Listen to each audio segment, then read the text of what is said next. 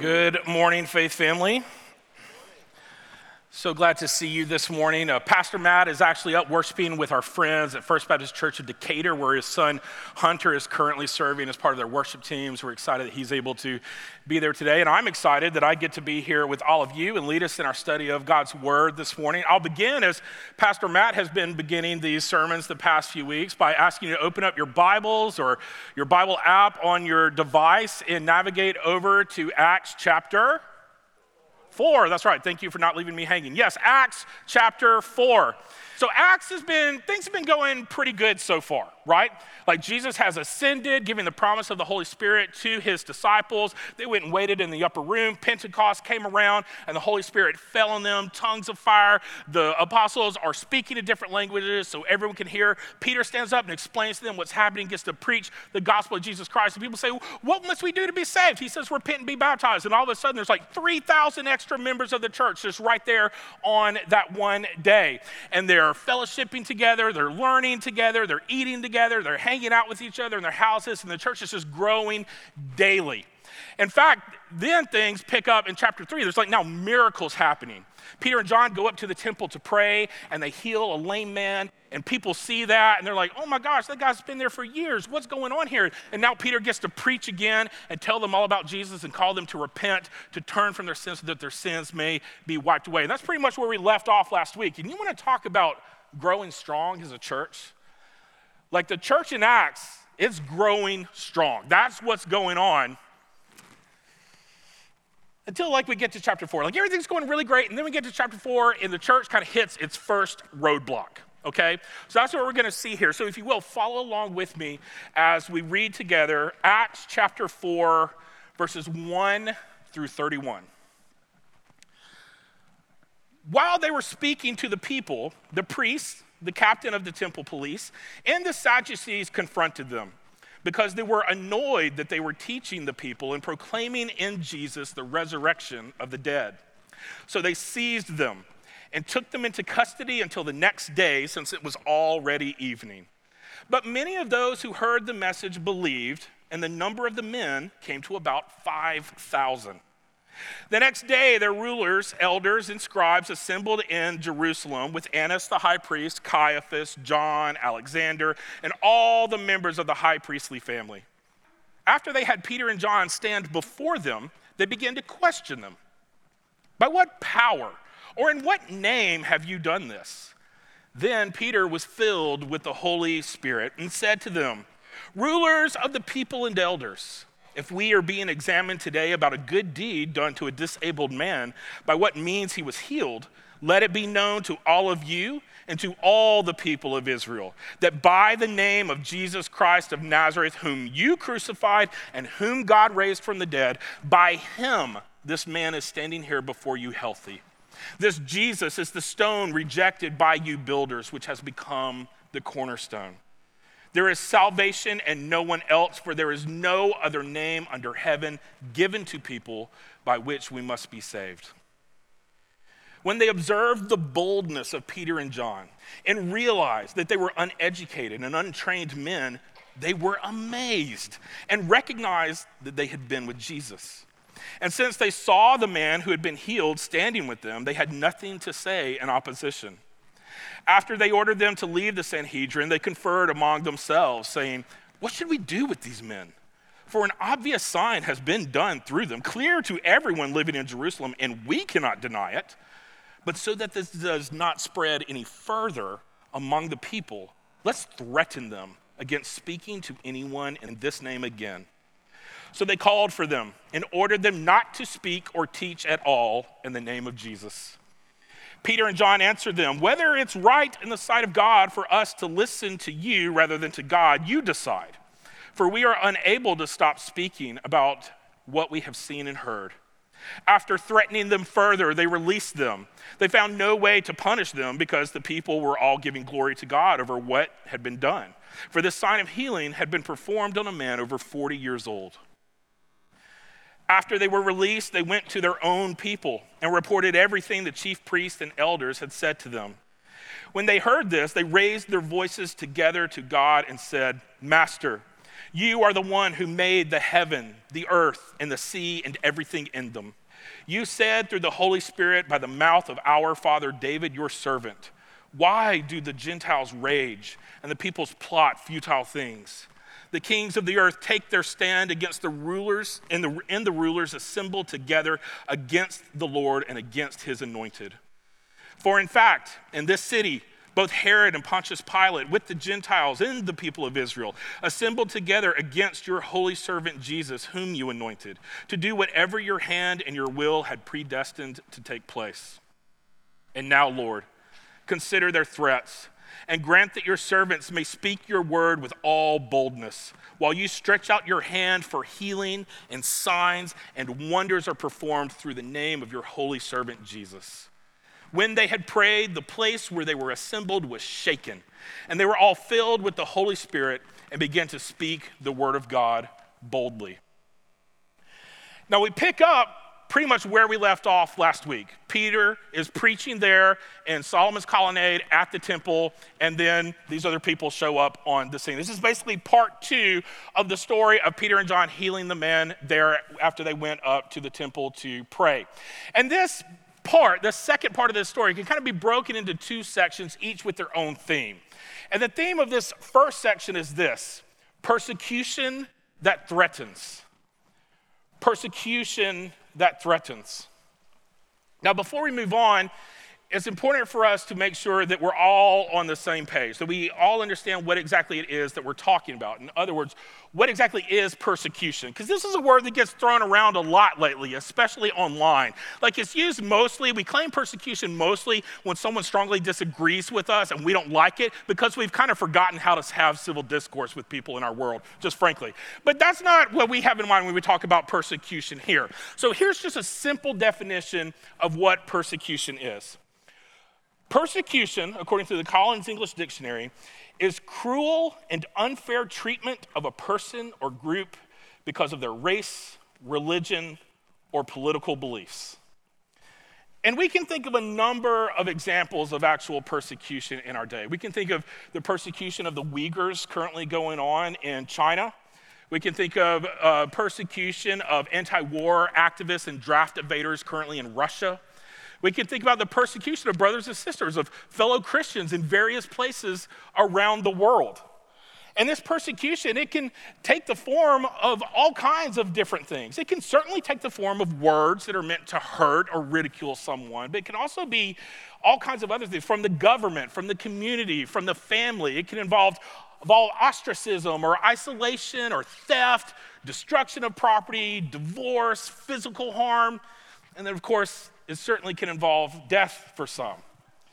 But here in Acts chapter 4, this is where we find the first instance of persecution against Christ's church. Now, the centuries since then have been full of instances of persecution, but this is the first one. And what does this particular persecution look like? Well, it takes the form of a false arrest on trumped up charges. Peter and John, they've healed a man and they are preaching and telling the people about Jesus there at the temple. So then this group of priests and actually the chief of the temple police, and then this group, the Sadducees, which are kind of like the rich and important religious leaders, they confront Peter and John. And why do they do this? Well, scripture tells us because they were annoyed. It's an interesting choice of words. In fact, this is this word's only used one other time in scripture, annoyed. Well, think about things that annoy you. Any of you have a little brother or had a little brother growing up? They can be annoying, right? Or think about like a mosquito, like you can't get rid of the mosquito, it won't leave you alone, buzzing everywhere. Like, that could be really annoying, right? Or like the tag in the back of your shirt, it's just itching you all day long. You just want to rip it out that's annoying. Like it's an annoyance. Like an annoyance is something that bothers us. It gets under our skin, but it's really no real threat to us. It's not going to end us in really, any real way. It just bothers us. And that's kind of the attitude that these religious leaders have toward Peter and John. They're not threatened by them. They're not threatened by this healing. They're not threatened by their preaching in the name of Jesus. They're just annoyed by it. They're bothered by it. They don't understand the power that is at work in front of them. And what annoys them about it is it's not even what they're saying about Jesus. After all, Jesus is gone. Like, as far as they're concerned, that problem's been dealt with. Rather, what annoys them specifically is what Peter and John are saying about what Jesus, what effect Jesus can have on the people. You see, not only did God raise Jesus from the dead, but Peter and John are claiming that he leads to resurrection, that he leads to new life for all those who believe in him. This is especially problem, problematic for the Sadducees because they don't believe in anything miraculous at all especially resurrection from the dead. Do not accept it. They don't accept it about Jesus, they don't accept it's going to be available to anyone else. So they're just annoyed that this is happening at the temple. So they arrest Peter and John, they take them to the Sanhedrin, which is like the high religious court for the land, and they put them on trial. And it's at this point that I'm sure Peter and John remembered a very important lesson that they had learned earlier. And that lesson is this the church will have trouble in this world. The church will have trouble in this world. I say that they remembered this lesson because they had heard Jesus teach it to them multiple times. A couple of examples. John 16 33, the night before Jesus died, he literally tells his disciples, In this world, you will have trouble. Pretty straightforward. Earlier than that, in Matthew 10 18, he told them, You will even be brought before governors and kings because of me to bear witness to them. Now, these guys in the Sanhedrin, they're not governors and kings, but they are the ultimate religious authority in all of Israel. So it's no surprise that Peter and John find themselves in front of them. It shouldn't surprise them. After all, Jesus had warned them that this would happen. But it also shouldn't surprise them because they're simply following along in the steps of Jesus. He had gone before them. You see, Jesus knew that they would face trouble in this world because he faced trouble in this world. In John 15, he said these words that the world hates you. Understand that it hated me before it hated you. Remember the word I spoke to you a servant is not greater than his master. If they persecuted me, they will also persecute you. They will do all these things to you on account of my name. And so Peter and John are experiencing that. They followed in Christ's steps here. In fact, standing here before the Sanhedrin, they're literally standing where he stood. Jesus himself experienced a false arrest and a trumped up charges. He was also hauled off to stand in front of the Sanhedrin, led by Annas and Caiaphas, the same guys leading this interrogation of Peter and John. He stood there in the midst of these 70 religious leaders to be condemned for nothing. And now Peter and John are literally standing right there where he stood. And Peter, of course, knew this because he had experienced it. He had seen Jesus standing in front of the Sanhedrin because he was right outside in the courtyard. In fact, that's what makes this next part so remarkable.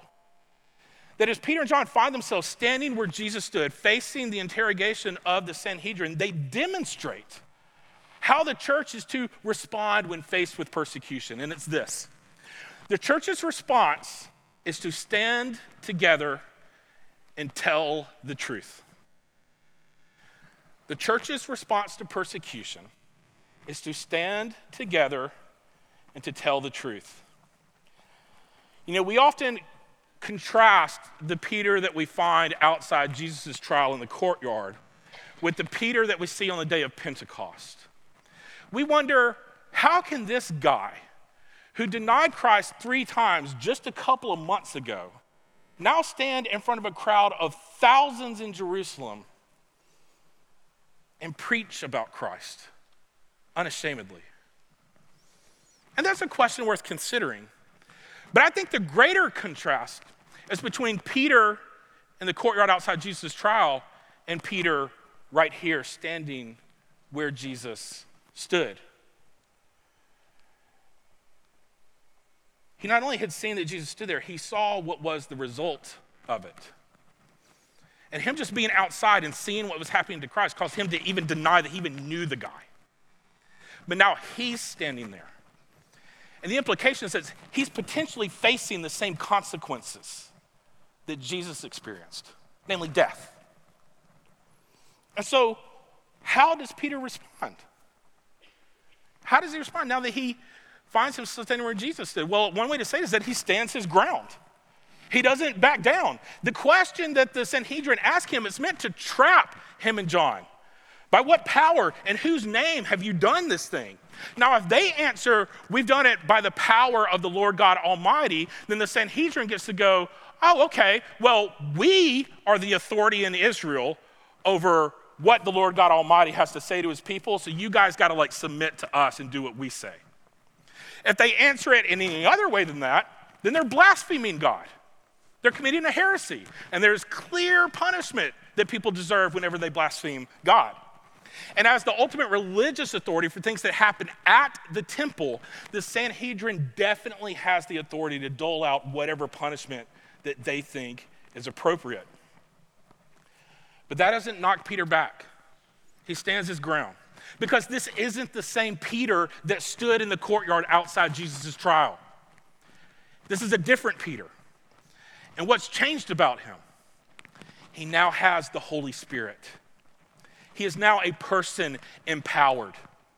And additionally, this time, Peter's not standing alone. John is with him, which means the church, the gathered together people of God, they are standing together. And so, when faced with persecution, Peter and John, they stand and they stand together with others in the church. But this standing is not a passive act, they stand for a purpose. And that purpose is that they stand to tell the truth of the gospel, the good news about Jesus. Now, take note of some ways that Peter does this in relation to the Sanhedrin. First of all, Peter's extremely respectful. In our day and age now, whenever we deal with people that disagree with us, or maybe even people that are attacking us, people that maybe, whether we see them as enemies, they view us as enemies, we will often respond aggressively We'll respond with snark, with sarcasm, trying to stick it to someone. That's not what Peter does. Look how he begins. Rulers of the people and elders. He addresses them in a way of the, that communicates the respect that their offices deserve. At the same time, though he's respecting them, he doesn't shy away. He's very direct toward them. Look at what he says next. If we are being examined today about a good deed done to a disabled man, by what means he was healed, well, let it be known to all of you and to all of Israel that by the name of Jesus Christ of Nazareth, he directly answers their question. And he does so even when speaking those words, not only is unpopular with the crowd he's saying them to, it's extremely offensive extremely offensive. Jesus Christ of Nazareth, whom you crucified. Now, Peter's used this language before. He uses it in Acts 2, talking generally to the people. He uses it in Acts 3, talking to the people at the temple. Some of you were the ones who called for the release of Barabbas. Some of you were the ones who were chanting, Crucify him. But when he looks at Annas, at Caiaphas, at the 69 other members of the Sanhedrin and says, Jesus, whom you crucified, he means it literally. You're responsible directly. You sent him to his death. You crucified him, and God raised him. Remember, the Sadducees don't accept resurrection at all. Peter says, God raised him. You crucified him, God raised him. He's clear, he's direct, he doesn't shy away, even when it's unpopular and even when it's offensive. But he also backs it up with scripture. He comes in with Psalm here that this Jesus is the stone rejected by you builders, which has become the cornerstone. And then, in addition to that, he also calls them to respond. It's not the same kind of response he gives. They don't ask, What must we do to be saved? which prompts him to offer a way to respond. In Acts chapter 3, he just gives one. He calls the people to repent so that they might, their sins might be wiped away.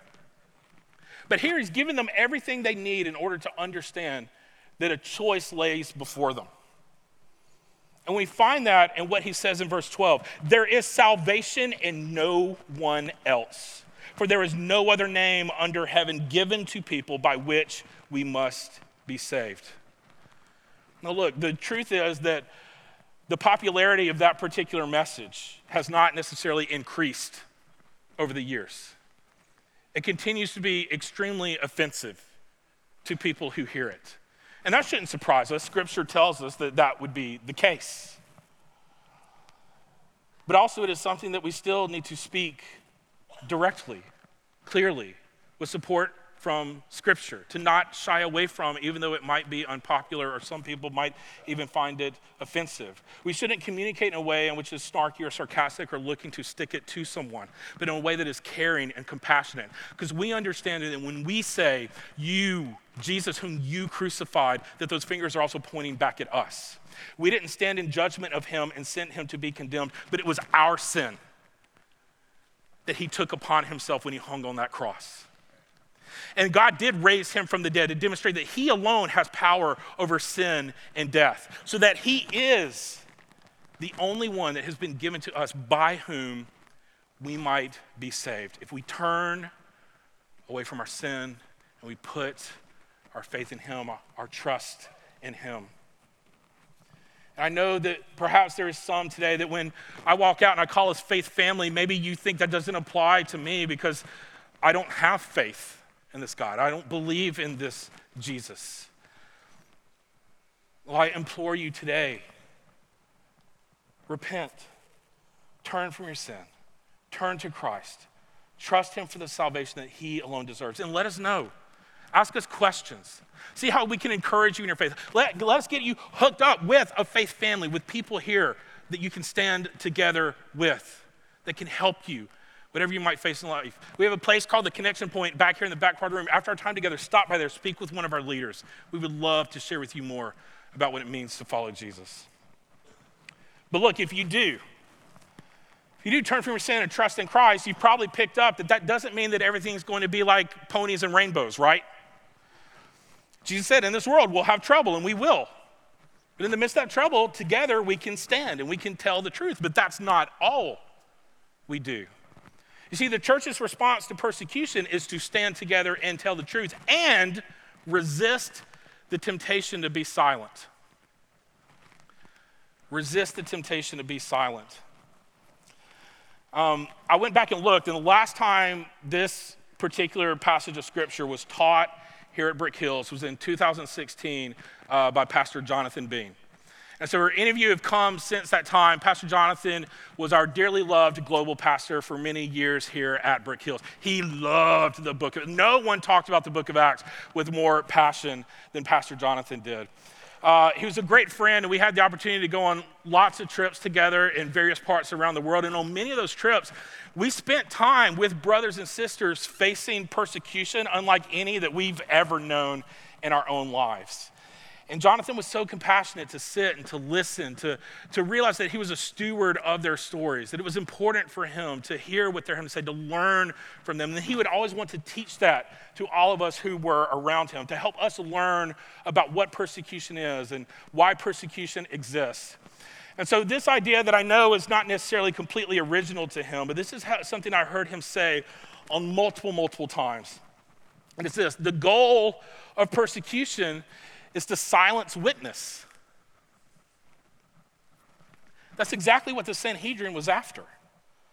Look what it says. They observed the boldness of the apostles. They were amazed because these guys were uneducated and untrained.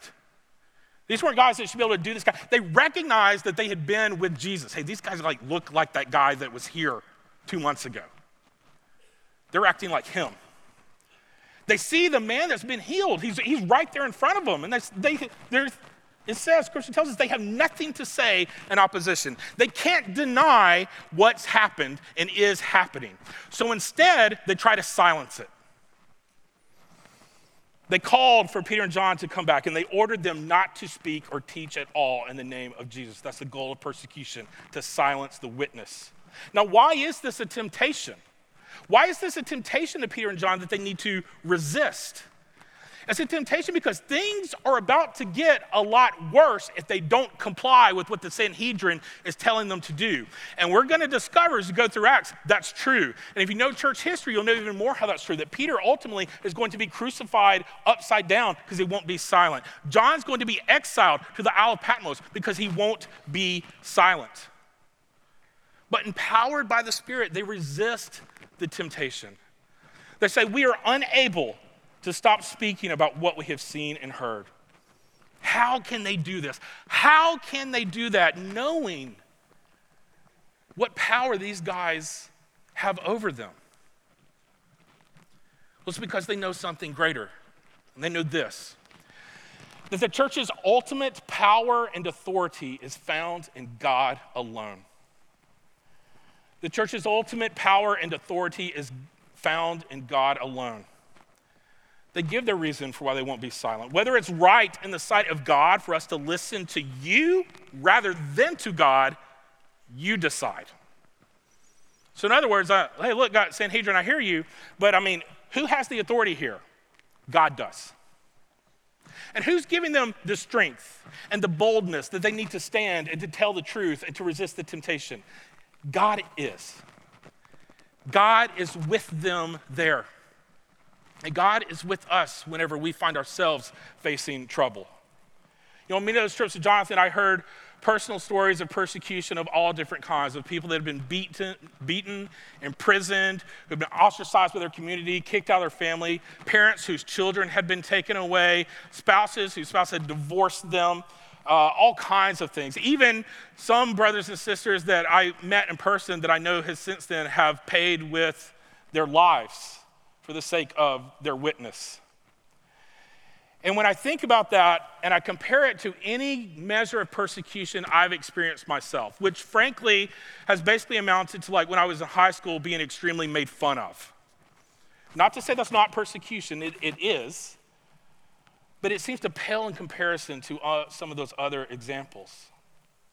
But the reality is that the power that those brothers and sisters I met around the world have to resist the temptation to give in to that persecution and to stay silent is the same power I have to resist whatever temptation I might find as a result of any persecution I might face.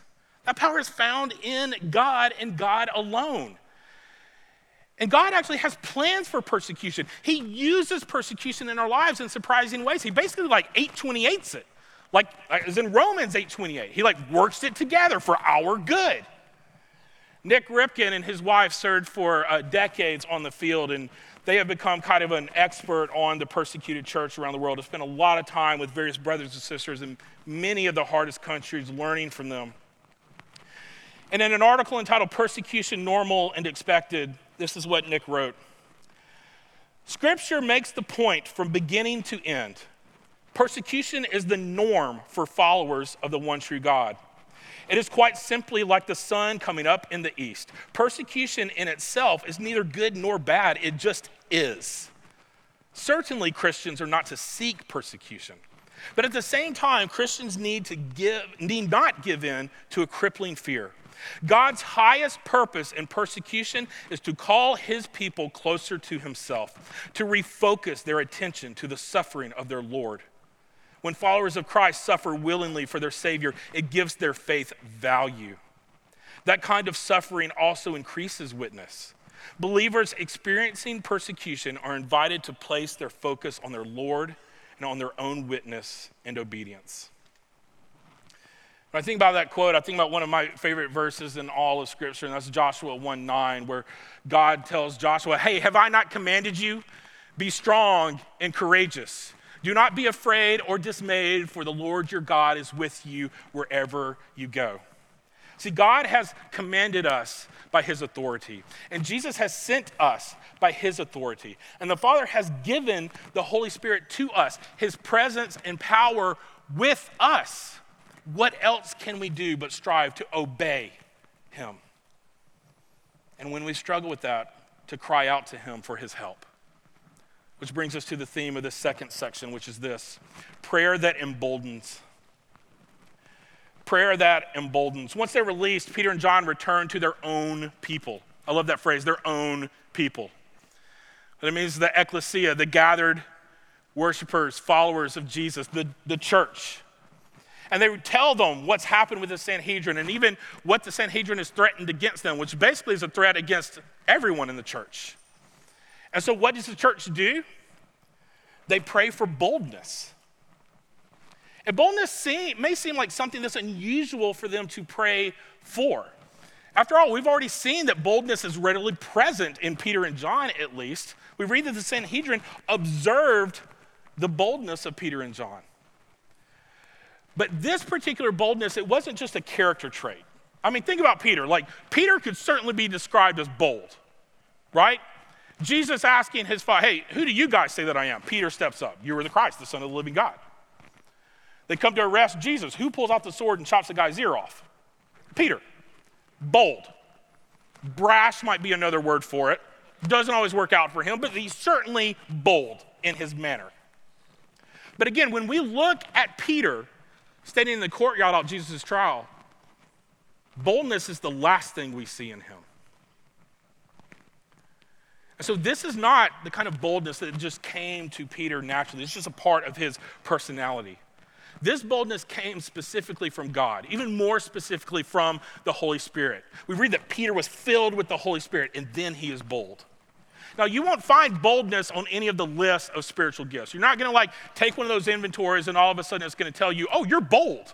Oh, and you're like, great.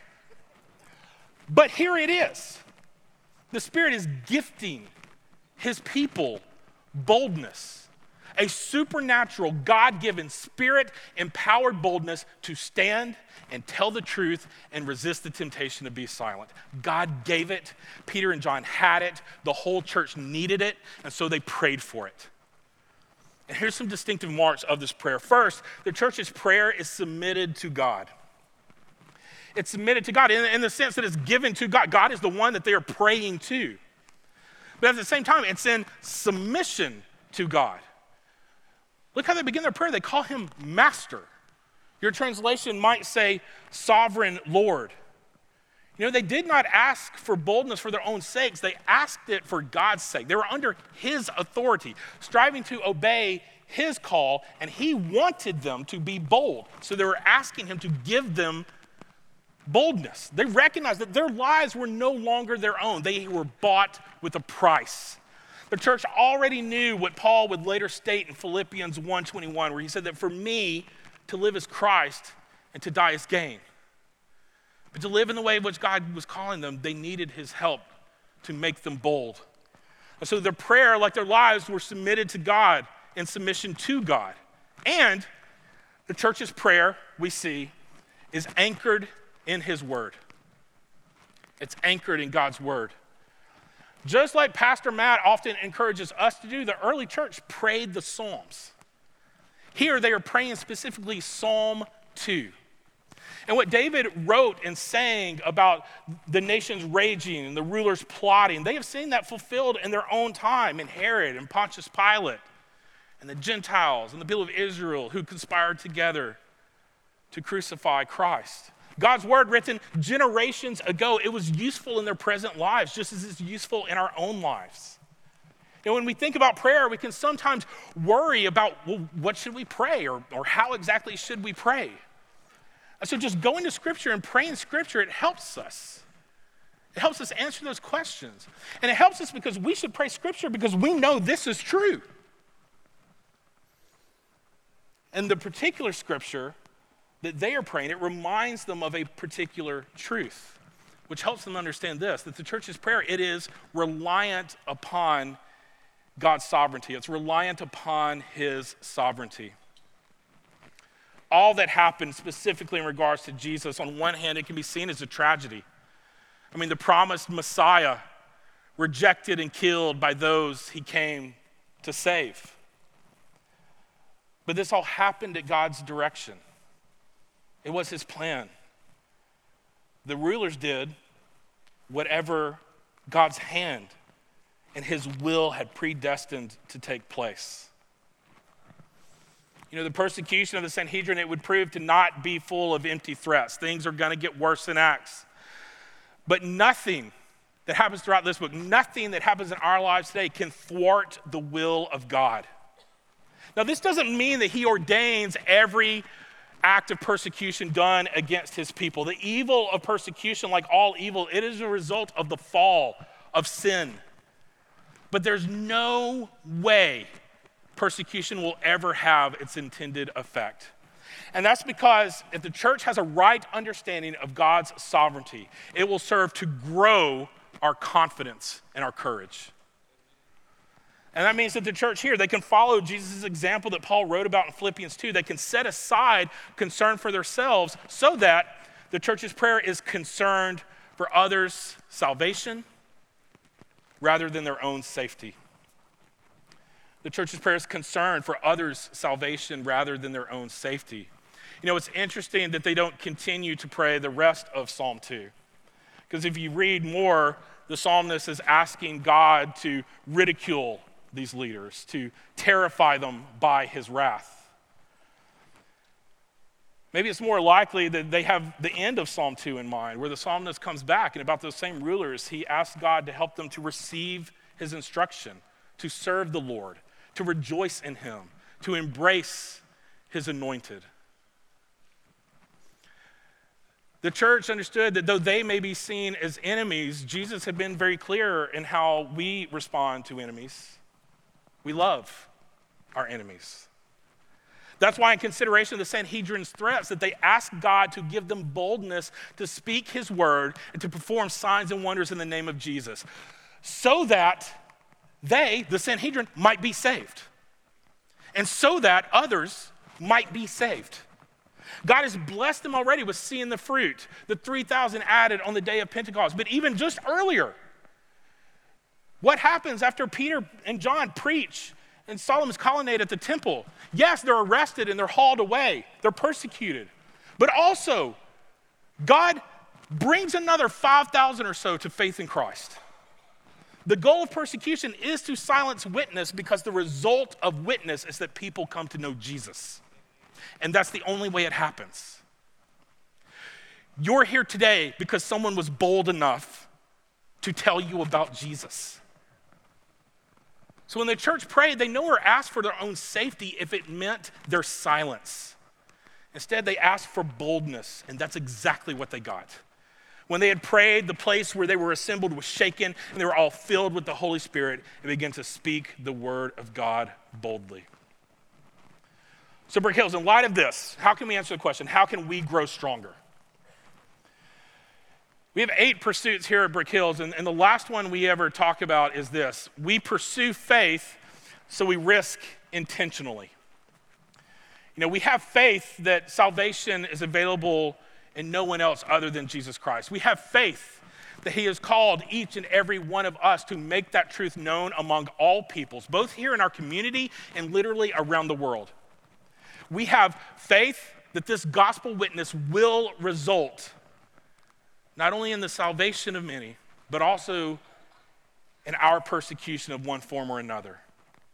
Yet we also have faith that God will strengthen us, He will sustain us, and He will grant us the boldness we need. And so we intentionally take risks. We risk our reputations, we risk our social lives. We risk our standing in society. We will even risk our lives because our pursuit of faith, of trusting God, it leads us not to risk recklessly, but to risk intentionally for the sake of others. Because as God makes himself known through our bold witness to the gospel, he also grants faith to repent and believe and he adds to our number those he is saving. And I think we might then all agree that that is well worth the risk. So, Brook Hills, number one, be bold. Be bold. I think that may sound challenging to some of us. Because unfortunately, if we'll kind of get real for a moment here in this family conversation, we'll have to confess to each other that it doesn't take much threat for us to quiet down. It's not much persecution to keep us silent, it can just be a busy life, an unwillingness to be inconvenienced. So let's not let those things keep us down. Let's be bold. It doesn't have to be something big and amazing. One way to think about a way to be bold, I would say, would be this say something when saying nothing is easier. You can probably think of times in which the Spirit prompted you in some way to possibly say something to someone, but it was a lot easier just to, no, I don't, I don't know. Maybe another time. Maybe later. This isn't right. Say something when saying nothing is easier. Make the most of opportunities you find yourself in, given in life. Pray with someone, meet a need. Share your story. Try to create some opportunities. Get to know some people. Be aware of who's around you. Introduce yourself to your neighbors. Invite a classmate to go hang out and see how God might use it. And then lastly, don't rely on yourself to give yourself boldness, to make yourself bold. Be bold as God gives you the boldness you ask for. This leads us to the last point pray. Pray. As a church, we're studying Acts to learn from the church, to know what they knew, and to follow their example. So today, I want to challenge us to do just that. So the worship team is about to come up. They're going to get ready to be leading us in musical worship. But as they do, I'm going to ask you if you will please stand. In each of our worship gatherings, we always have a time of corporate prayer, like Pastor John led us in earlier, where he prays on our behalf, but we all listen in agreement with him. That's why we use first person plural language, we, us, when we are leading those prayers. But it's also good for us to have times of corporate prayer in which we lift all our voices together, as we see the church doing here toward the end of Acts chapter 4. So, just a moment, we're about to put a prayer on the screen, the words of a prayer on the screen. And we're going to read this all together as one, lifting up our voices to God in prayer. I'll lead us, so let's do that now. Father God, you are our sovereign Lord and our good master. All power belongs to you. You are the creator of all things who has formed our inward parts and knit us together.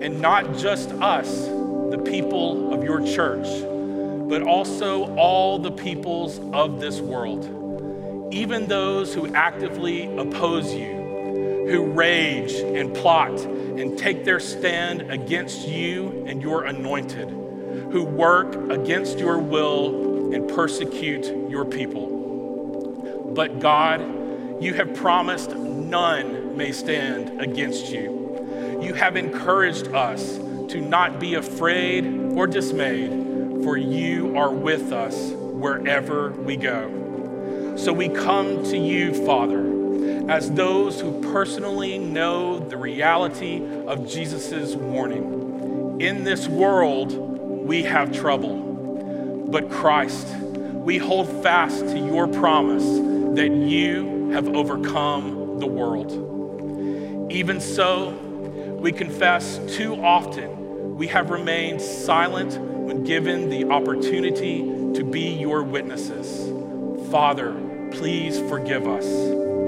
Consider those who may threaten and persecute us, who may see us and you as enemies, and grant us great love for them that echoes your own love. Give us strength to endure knowing our momentary light affliction is producing for us an absolutely incomparable eternal weight of glory.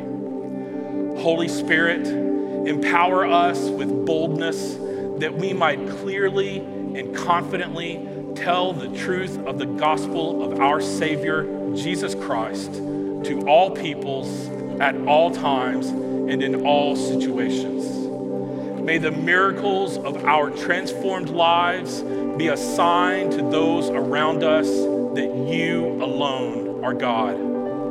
Grow us strong as a church that we might go strong to our community and our world. Give us faith to risk intentionally and add to our number those you are saving. We ask all this in the name of Jesus.